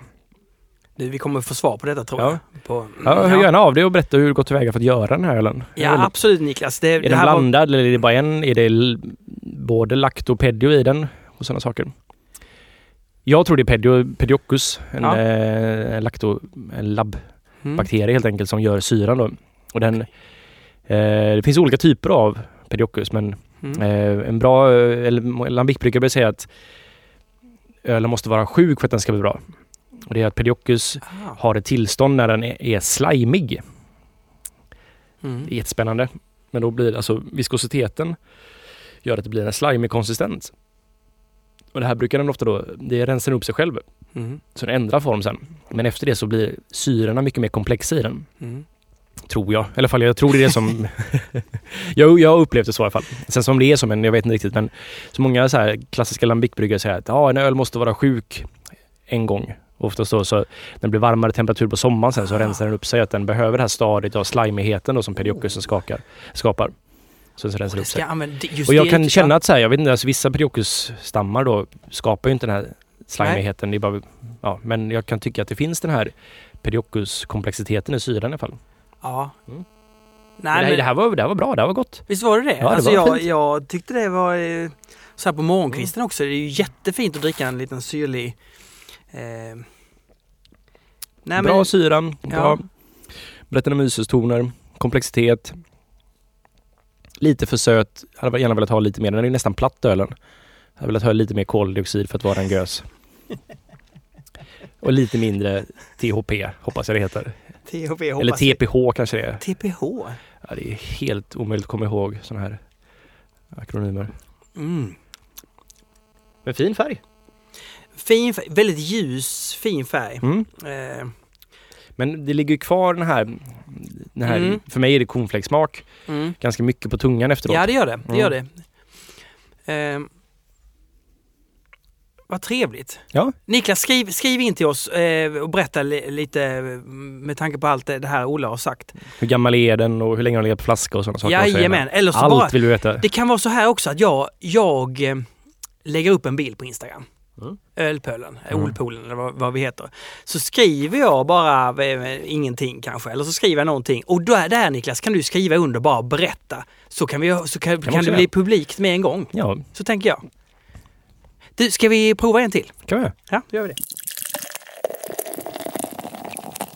Eh, nu har vi fått alltså även en, vi har fått en apa Mm. av Linus Wikgren. Ja. Linus och Linus antar jag att det är, båda två. Det kanske är Linus Alde också ja. Eller är det bara Linus Wiklund? Nej, jag tror det är bara Linus Wikgren. Jag tror att Linus Alde åker lite snålskjuts. Jaha, på okej, och, bara, så- och säger bara... De, vi kan säga att de sitter och jobbar här i palatsot där Ja. vi spelar in. Så att de det här är lite väldigt, obekvämt om vi tycker att det här smakar jätteäckligt. Ja, men det var, ju väldigt, det var ju väldigt enkelt för dem att leverera hit till Ölpölen. Alltså Mm. om... Det känns som de kommer göra det igen. det känns som att, för de har ju så enkel leverans. Som tur var så är inte det här jättedåligt. jag har inte smakat på det men jag har bara luktat Nej. på det och det, Ja, men det luktar det, väl... det luktar ju sött humligt. Väldigt Ja. generiskt humligt. Det är väldigt så här... Ja, ja, ja. När jag tänker på apa så tänker jag att den är ganska... Alltså själva produkten apa är en generisk produkt. IPan däremot kan ta sig iväg på spännande ställen. Men en apa, det är liksom bara som en sämre IPA. Det är ju mer som en liten snällare IPA skulle jag säga. Kan man säga så? Inte sämre. Martin, det... ja. Nej, jag föredrar ju APA framför IPA just för att det är lägre alkohol och Du för att det. Ja men man hittar balansen bättre och sådär. Nej, typ. du sko- det, det tror... Det, nej. Ja, ja. Det är ju... Är det den nya Olle eller? Nej men så har det alltid varit. Va? Ja, hur har du missat detta? Sjukdom. Okej, ska... Mm. Ja, alltså den luktar... Ja, den luktar... Den luktar lite diacetyl. Diacetyl. Den här smörigheten Ah. som jag kan prata om. Det lite, luktar lite oxiderad humle också men det, det, det kan jag inte skylla dem på utan det är när man köper hembryggarhumle så är det Ah. oftast inte superbra kvalitet Nej, på den. det. Bra bett i beskan. Ja, är det inte mycket jästsmak i den? Oh, det är ganska mycket jästsmak i den också.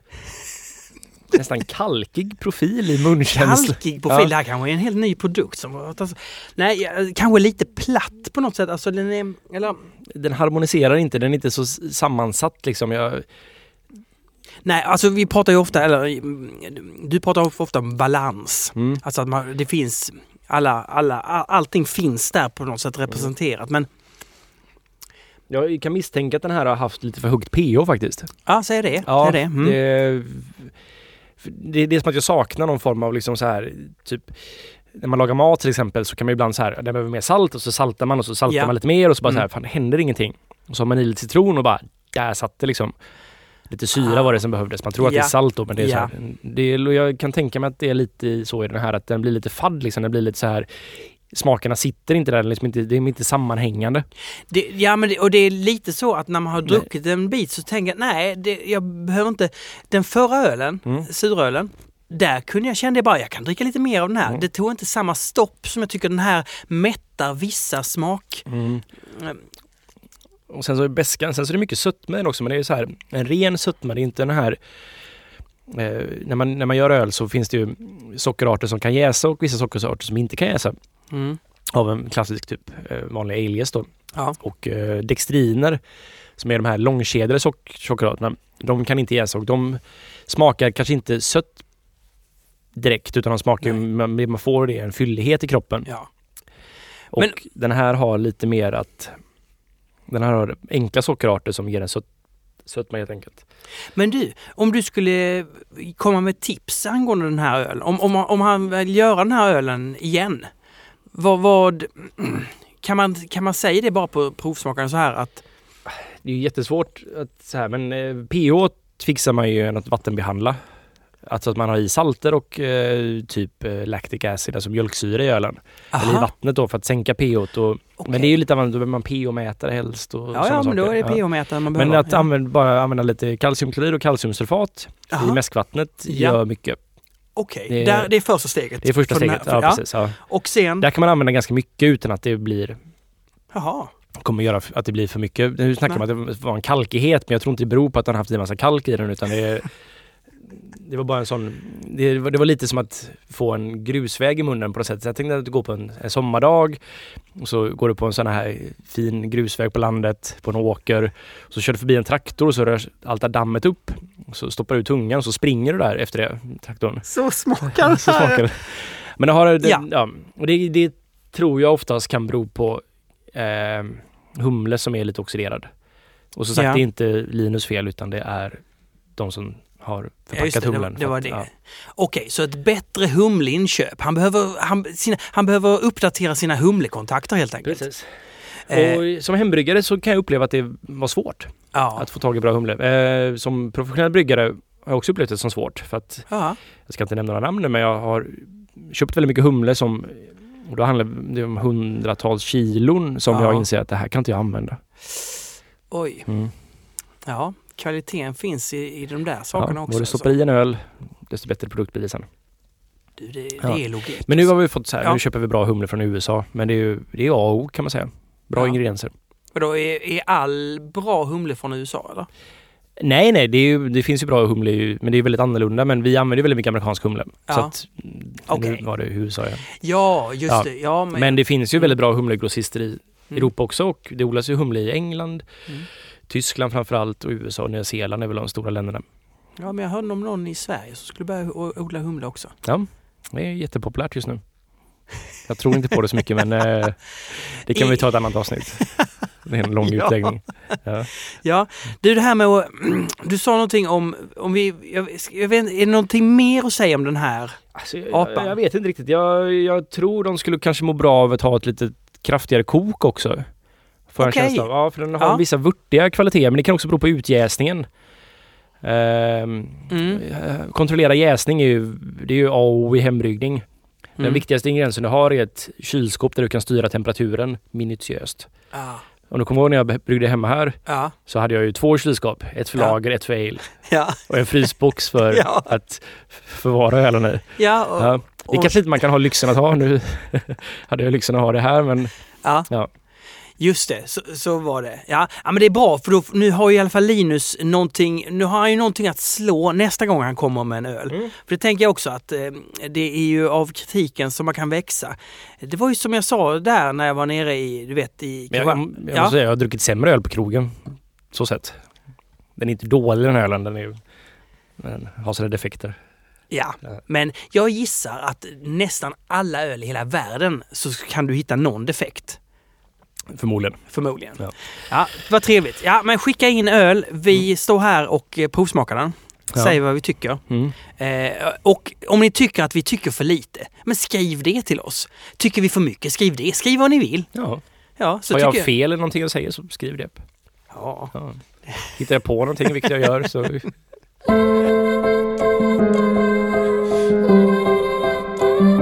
Ska vi ha en Patreon-sida? Jag, jag har sagt vad var det. det nu igen? Va? Vad var det nu igen? Jo, Patreon är att eh, en lyssnare kanske gillar oss och Mm. tycker att ja, men fortsätt med det här med ölpölen. Ja, just det. Ja. och då kan man binda sig att varje gång det kommer ut ett avsnitt Mm. så har man kanske lagt en femma Mm. eller en dollar eller eh, 500 000 kronor. Oj. Eh, man, jag tror man kan välja summa alltså. Det, Ja, okej. Jag vill illustrera det. Det, Eh, var, varje gång kommer Mm. det inget ölpölen så behöver man inte, så dras det inga pengar. Nej. men jag tänker att det är en väldigt, jag tänker som du sa den här med open source, att det, det blir en väldigt fin eh, sponsor av oss så att säga. Eller ja, ja, eh, hjälp till oss att göra de här programmen. Eh, mer än om vi säger att ett bryggeri går in, Mm. då kan, man, kan vi ju ändå känna oss superfria. Men vi, då är det ändå någon som betalar det, oss. Det är så här, precis. Det blir lite Ja. obekvämt. Så är det ju Ja. bara. Det kommer förändra. Liksom om du, om du till exempel eh, gifter dig med någon som måste alltid vara med i studion. Det kommer att påverka. Det kanske inte är riktigt jämförbart. Jättedålig jämförelse. Det var en ganska dålig liknelse. ja, så, så sett. Eh, det tänker jag att jag testar och lägga upp en sån här sida. ja, gjort. Så börjar vi där. För vi kan också tillägga att så här, vi spelar in de här ungefär en gång i månaden, för det är så ofta vi gör dem. Ja, Jag gör ju inte så mycket i det här, utan det är ju faktiskt du som gör allt arbete med det som är utöver att vi spelar in programmet. ja, Ja, Det är sant. du och Ina, ja. precis. Ina klipper bort allt. Ja, att- exakt. Kanske klipper bort det här också, vi får se. Ja, förmodligen. Du sa någonting om att hälla upp öl. Ja, det gjorde jag. Berätta, vad vad vad, du- vi gick där ute och så bara jag ska, jag ska snacka om att hälla upp öl. Ja, Vadå? Jo men det är för att det är så här i... Eh, ja men de, den typen av IPA jag gör bland annat väldigt mycket, typ den här New England Style IPA. Ja. Nu såg ju ingen någon det för att det här är radio men, eller så här podd. Så nu gjorde jag den här, vad kallas detta? Eh, du gjorde... mm, Inom situationstecken. Ja, just det. Ja, Mm. så här New England Style. Jag, vet, jag säger inte att jag gör New England Style IPA, jag tycker det känns. Men det är ungefär, det var, det var folk tolkar det den IPA gör som. Ja. Ja, det här kan vi gå in i nästa program faktiskt. Ja. Mm. Tänker jag. Men eh, av bryggerier som gör den här då nya typen av juicig IPA som ser ut som liksom en tropisk fruktjuice liksom. Ja. Den här grumliga och så. Ja. Så häller man upp ölen på ett sätt som jag inte riktigt har, jag, har, jag känner att jag har missat någonting här. Berätta. Hur? Ja men det är så här, man häller upp det helt, alltså du ser ölen som vi har hällt upp här, det är ju skum på den. Ja. Ja, och öl har ju kolsyra i sig och när man häller Ja. upp en öl så vill man att det ska skumma lite grann för då frigör man aromer. Det ser snyggt ut, man har en vit skumkrona på och Ja. man kan också bedöma kvaliteten på ölen ganska mycket. Eller jag kan göra det med att titta på hur skummet beter sig. Jaha. Det är så här, det är, mm, det är en viktig aspekt liksom. Ja. Men nu ser jag framförallt på Instagram väldigt mycket bryggerier och mycket hembryggare och eh, mycket folk som eh, men det finns många Instagram-konton som är som, eh, som är ölkonton där Mm. de lägger upp vad de dricker för öl. Mm. Och det är jätteroligt och sådär. Och där är det då när det kommer till den här då, den här juiciga IPan, den New Mm. England style IPan, Mm. så häller man upp det hela vägen till kanten så det är så här ytspänning. och så inget skum alls utan det är Nej. bara så här, det är helt av, det ser ut, det ser ut som juice helt enkelt. Och jag Ja. antar att det är därför man gör det. Ja. Och jag har sett två namn för det här. Det här är Boss Pour kallas det. Och så kallas det också även för eh, Iceman Pour, tror jag det var. Ja. Och jag har ingen, så här, varför gör man så? Det är ju helt idiotiskt. Det går inte, det är så här, det är ju... Ja, har du hällt upp så det är ytspänning på glaset. Hur fan ska du dricka det? Ska du sitta så här, du får böja det fram, ja, sörpla det- i ja, sig. det Det är klart. det är, Du menar att ar- ar- vissa aromer går förlorade? ja, alltså, jag, jag, dels så tycker jag det är väldigt snyggt det är estetiskt med skumkrona. Ja. Jag tycker det där ser för jävligt ut. Men det kanske bara är jag uppenbarligen. För att det är väldigt många som tycker att det här ser väldigt, väldigt snyggt ut. Antar jag att det är därför man gör det. För jag ser inga praktiska anledningar för att man gör det. För det är ju skitsvårt att dricka ett glas som är fyllt till bredden. Ja. Ja. Men tänk om man inte fyllde det till bredden men hade det utan skum. Ja. Då skulle det fall åtminstone vara lättare att dricka. Så att säga. ja, men det är ju ingen som gör det. Alla är ju verkligen med ytspänning på. Ja, Ja. Jag, kan, jag kan visa lite bilder sen Martin. du. Men jag tror det är för att det ska se ut som juice så mycket som möjligt. Det måste det vara. Men gör folk det här ironiskt eller gör de det på riktigt? Jag har, sett, jag, jag har sett lite både och nämligen. Men jag är väldigt... Går det inte bara trender i saker? Någonting, man följer någonting och så Ja. blir det liksom någonting som man håller på. Alltså, och Ja. just, den här, just den här ölsorten då kanske har fått det det, det, det, det är ju inte den ölsort man tänker på, sku, en skummig öl. Nej, för att ofta så ligger de här lite lägre kolsyra också. Ah, precis, så, ja. det kan ju hänga samma Men jag vill bara att folk slutar med det för jag blir jätteirriterad varje gång jag ser det. Det här är, det kryper i mig. Jag vet inte riktigt. Det är någonting som... Ja, Ja, och den, den ölen som jag drack på, på, på den här eh, tröjan som jag köpte. Eh, på, på Tea Time i Krakow. S- Från den här eh, pumpfaten som Ja. du kallar för... Eh, men det är en annan grej liksom grann. För där, där, Ja, där har man men mycket där- lägre kolsyra. Där ja, blir det men så. där blev det en skumkrona och jag menar att den skumkronan var superviktig för upplevelsen av den Ja. ölen. Precis. Det var, en, det var en liten tjock skumkrona. Ja, nu har hällt upp den bra liksom. Ja, Och jag tycker att man, när man häller upp en öl så vill jag ju att skumma för då kolsyran som finns där i kommer ju frigöra. Jag har inga problem med, jag gillar ju öl med väldigt låg kolsyra. Jag tycker att Du kolsyra gör ju det. Du gör ju det. stör rätt mycket i smak, eller förstör för min tunga liksom. Det blir för mycket bubblor. Ja, så då kanske egentligen Niklas eh, suröl som han skickade in så vi provade kanske på ett sätt tilltalade dig i kolsyrahalten. Ja, fast gös är en av de ölställen jag verkligen gillar med mycket kolsyra. Det är just för att det är sån tunn kropp och det är, så här, det är lite Ja. champagnelikt. Mm. Sen så, jag gillar ju champagne avslagen nästan mer än vad jag gillar champagne. Men då blir det lambic istället mer. Som är platt från när den kommer. Ah, Nu var jag lite så här mm, ja, djävulens advokat att jag sa det för att han han hade skrivit att det var en gös. Så att det var. Djävulens advokat. Ja. Mm. Alltid. Ja. Ja. Men jag, jag vet inte, Ja. jag, jag, om någon vet var det här härstammar ifrån det här. Jag har försökt hitta ursprunget till Bosspor och jag har hittat också Boston Bosspor. Så jag antar att det är någonstans därifrån. Kan det vara Trillium som skapat detta? Kanske, jag har ingen aning. Det är ett bryggeri i Boston som är väldigt kända för Jag det här. vet. Du, när jag gick Mm. till Systembolaget så tänkte jag Trillium, det är det enda jag vill dricka. Alltså ingen får ju tag i Trillium. Nej. Nej, det säljs ju bara on-premise i Boston, Martin. Och det är som de här Ja. munkarna. Ja, men det är lite så, fast det är lite större produktion dock och Ja. eh, ja. Men det är väldigt bra öl, Trillium. Jättebra öl. I, inte bara hypat alltså. Eh, nej, Men det är bra. lite. Ja, det är jättehypat, men Ja. det är bra. Det förtjänar sin hype. Det förtjänar sin hype. Ja, precis. När jag stod på ölmässan i eh, Stockholm Mm. så var det väldigt många som la upp ölen på Untapped där. Ja. Eh, och jag tänkte, vad, men vad, vad är Untapped? Och då fattade jag till slut eh, att ja, men det är något eh, typ av forum Mm. där man, betyg, man betygsätter öl eller? Man, ja, men lite så. Det är ju det här, eh, alltså... Kommer för några år sedan det var väldigt populärt att Mm. checka in var man var någonstans. ja just det. Ja, Ja.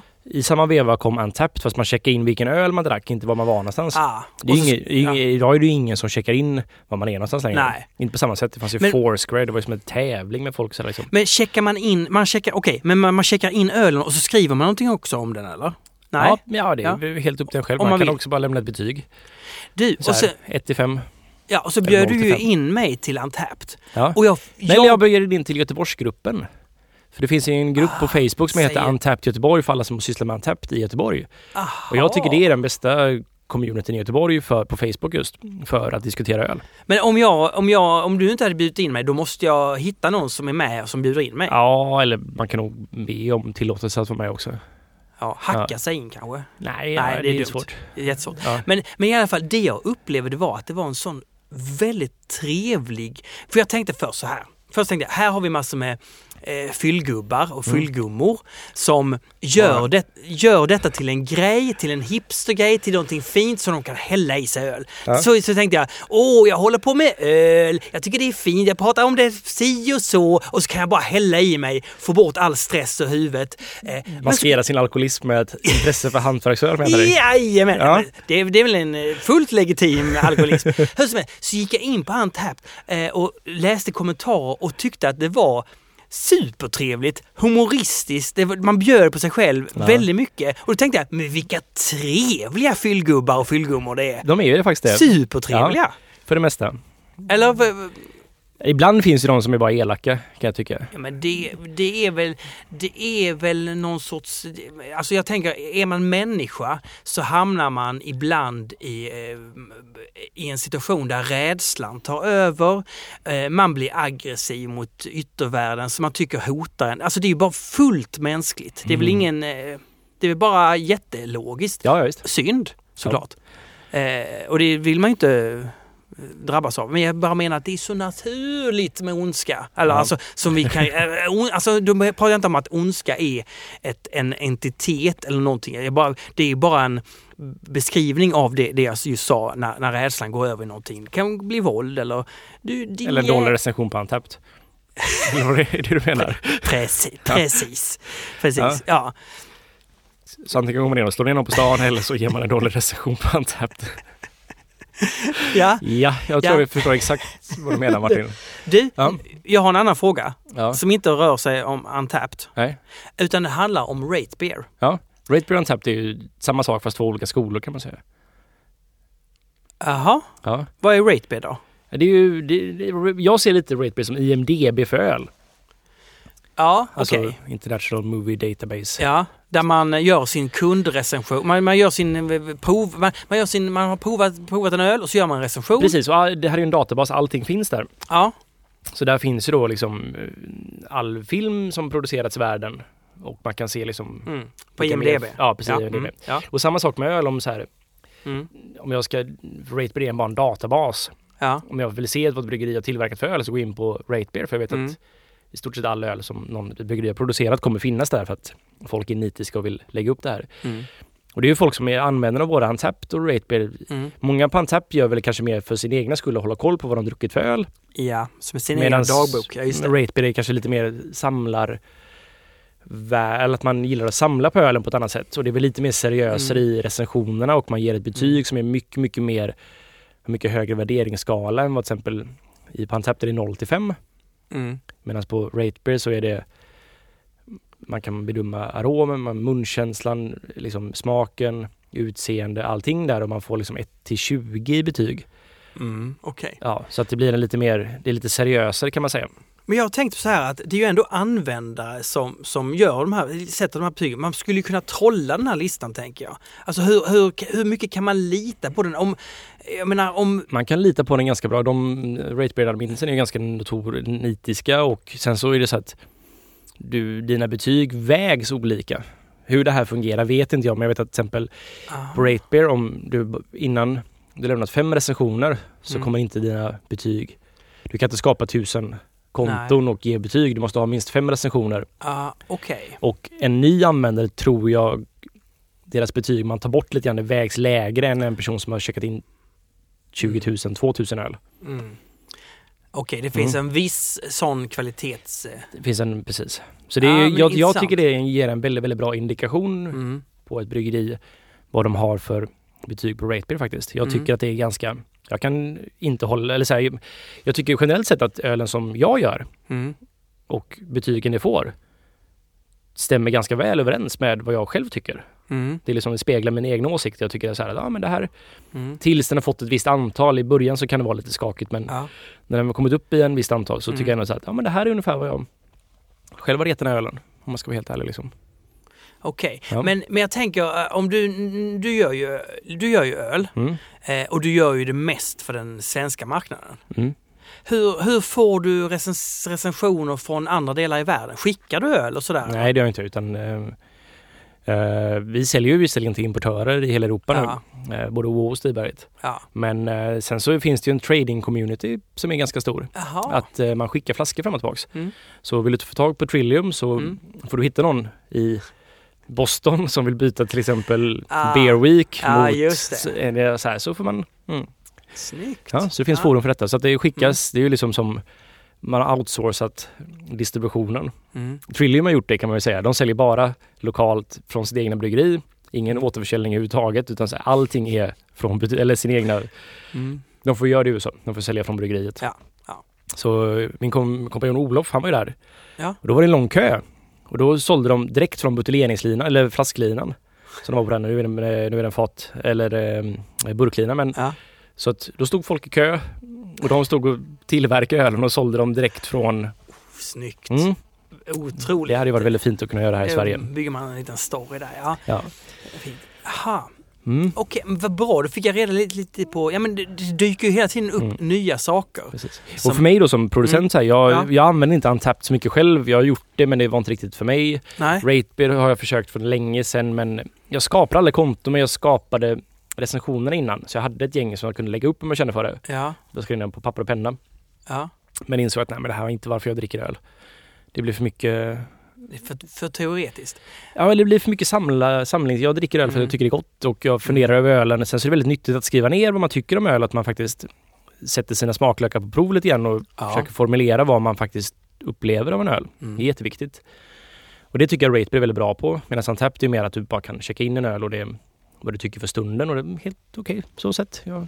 Men jag är en person som så här, om jag får tio bra recensioner Mm. och sen en dålig så det jag tar med mig är den dåliga. Och har jag svårt här, att ja. somna sen på natten. Ja. För jag ligger och ältar detta. Svårt att somna, måste dri- dricka massa Det är inte så att jag är sur på personer som har gett mig en dålig recension. Det är bara att det är så här. Jag mår dåligt av det av någon anledning. Jag kan inte förklara varför utan det bara är så. Du, Ja. har du någon uppgift eh, till mig nästa vecka? Mm. Kan jag få säga en grej om Untapped? Du, säg Ja. en grej om Untapped. Nu kommer jag... Kör. Ja, det är...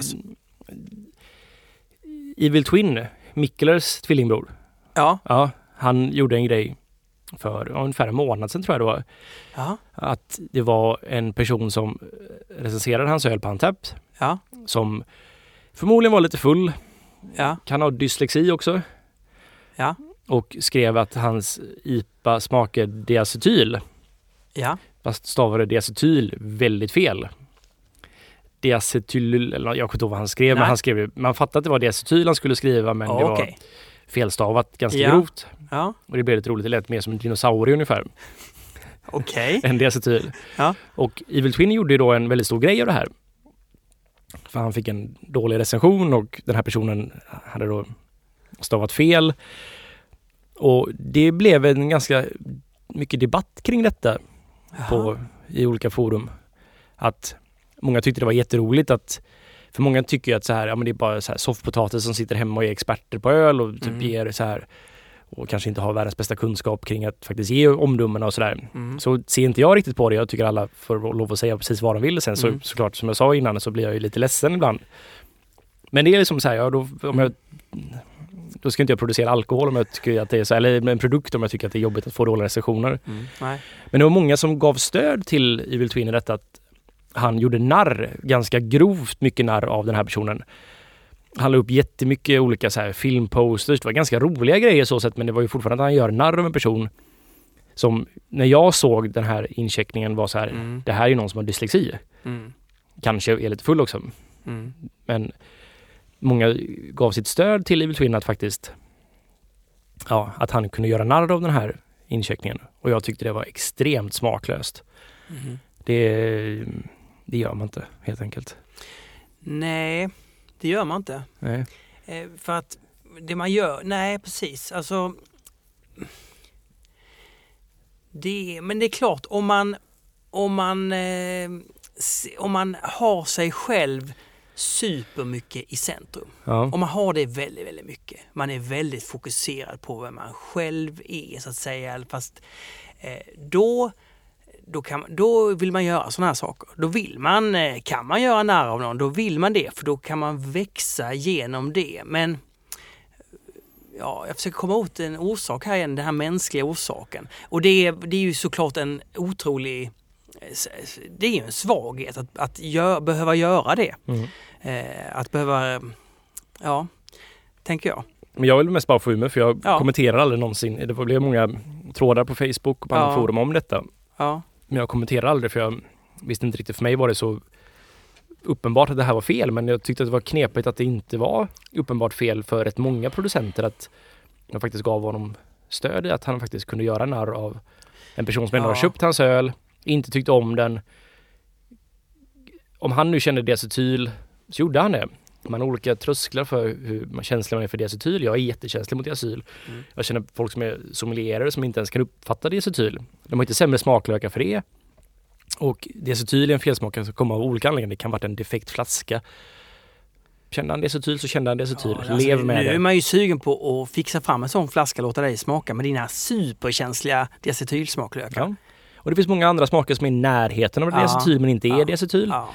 Till exempel, jag funderar fortfarande på Linus öl om det faktiskt är diacetyl eller om Mm. det bara är en kombination med humle som gör detta tillsammans med andra saker. Men jag tror Ja. faktiskt det är diacetyl. Men, jag- nu funderar jag på om Evil Twin, om man bygger sitt varumärke. mm. Eh, Jo men det är också det så här att då är det ännu mer smaklöst. Om det här Ja, var en ja. magreaktion, att han blev sur för att han fick en dålig reaktion och slängde ut sig massa grejer. Så kan jag nästan köpa det mer än att han Ja. gjorde det här utstuderat att faktiskt bygga sin, vad ska man säga, sitt varumärke och sin attityd på detta. För attityd är ju viktigt för varumärket. Ja, oh ja. Mm. Oh ja. ja. Mm. En eh, svår värld Mm. eh, kan man säga. Intressant. Ja, jag vill mest bara... Ja, Säger det. jättebra. Vi, alltså, vi, kan, vi kan ju använda podden till att få ur oss saker. Eh, lätta, på, lätta, ja, men lätta på liksom trycket eh, vad gäller sådana saker. Du, eh, som vanligt så Ja. ska vi gå med i eh, Svenska Ölfrämjandet. Precis. Ja. Ja. Det är inte Jag hade faktiskt en... eh, Ja. Jag var på Svenska Ölfrämjandet. De har månadsmöte en gång i månaden. Ja. Och eh, senast var jag där och pratade för inför dem. Vad sa du då? då? Eh, oj, vad sa jag inte? Okej. Det var ju jättelångt samtal. Jag satt på en scen och pratade i mikrofon och en god vän Jonas var moderator. mycket frågor och så här. Jättetrevligt. 100 pers kom. På Hakets lokaler. Bra. Det var, så det kan man, om man är medlem så får man göra sådana saker. Jättebra. Ja, det var jätte, jättetrevligt. Ja. Väldigt härliga människor. Ja, det är bra. Ja. Du, eh, har du Man, en man kan tydligen swisha in också pengar nu. Så man blir medlem. Jag vet inte vilket nummer och sånt men det finns säkert på hemsidan. Väldigt enkelt att bli medlem i alla fall. Så blir Bra. det. Du, har du en, eh, har du en uppgift till, nästa vecka? Mm. Jag hade tänkt att vi skulle snacka om IPA nästa vecka. Fast nästa vecka... Det, Nej, inte nästa vecka, nästa avsnitt ja, det är jag såklart. sa Ja. nästa vecka. Ja. Ja, Nej, nästa avsnitt. nästa avsnitt I fjärran. Ja, Ja. Eh, IPA säger du? IPA ja.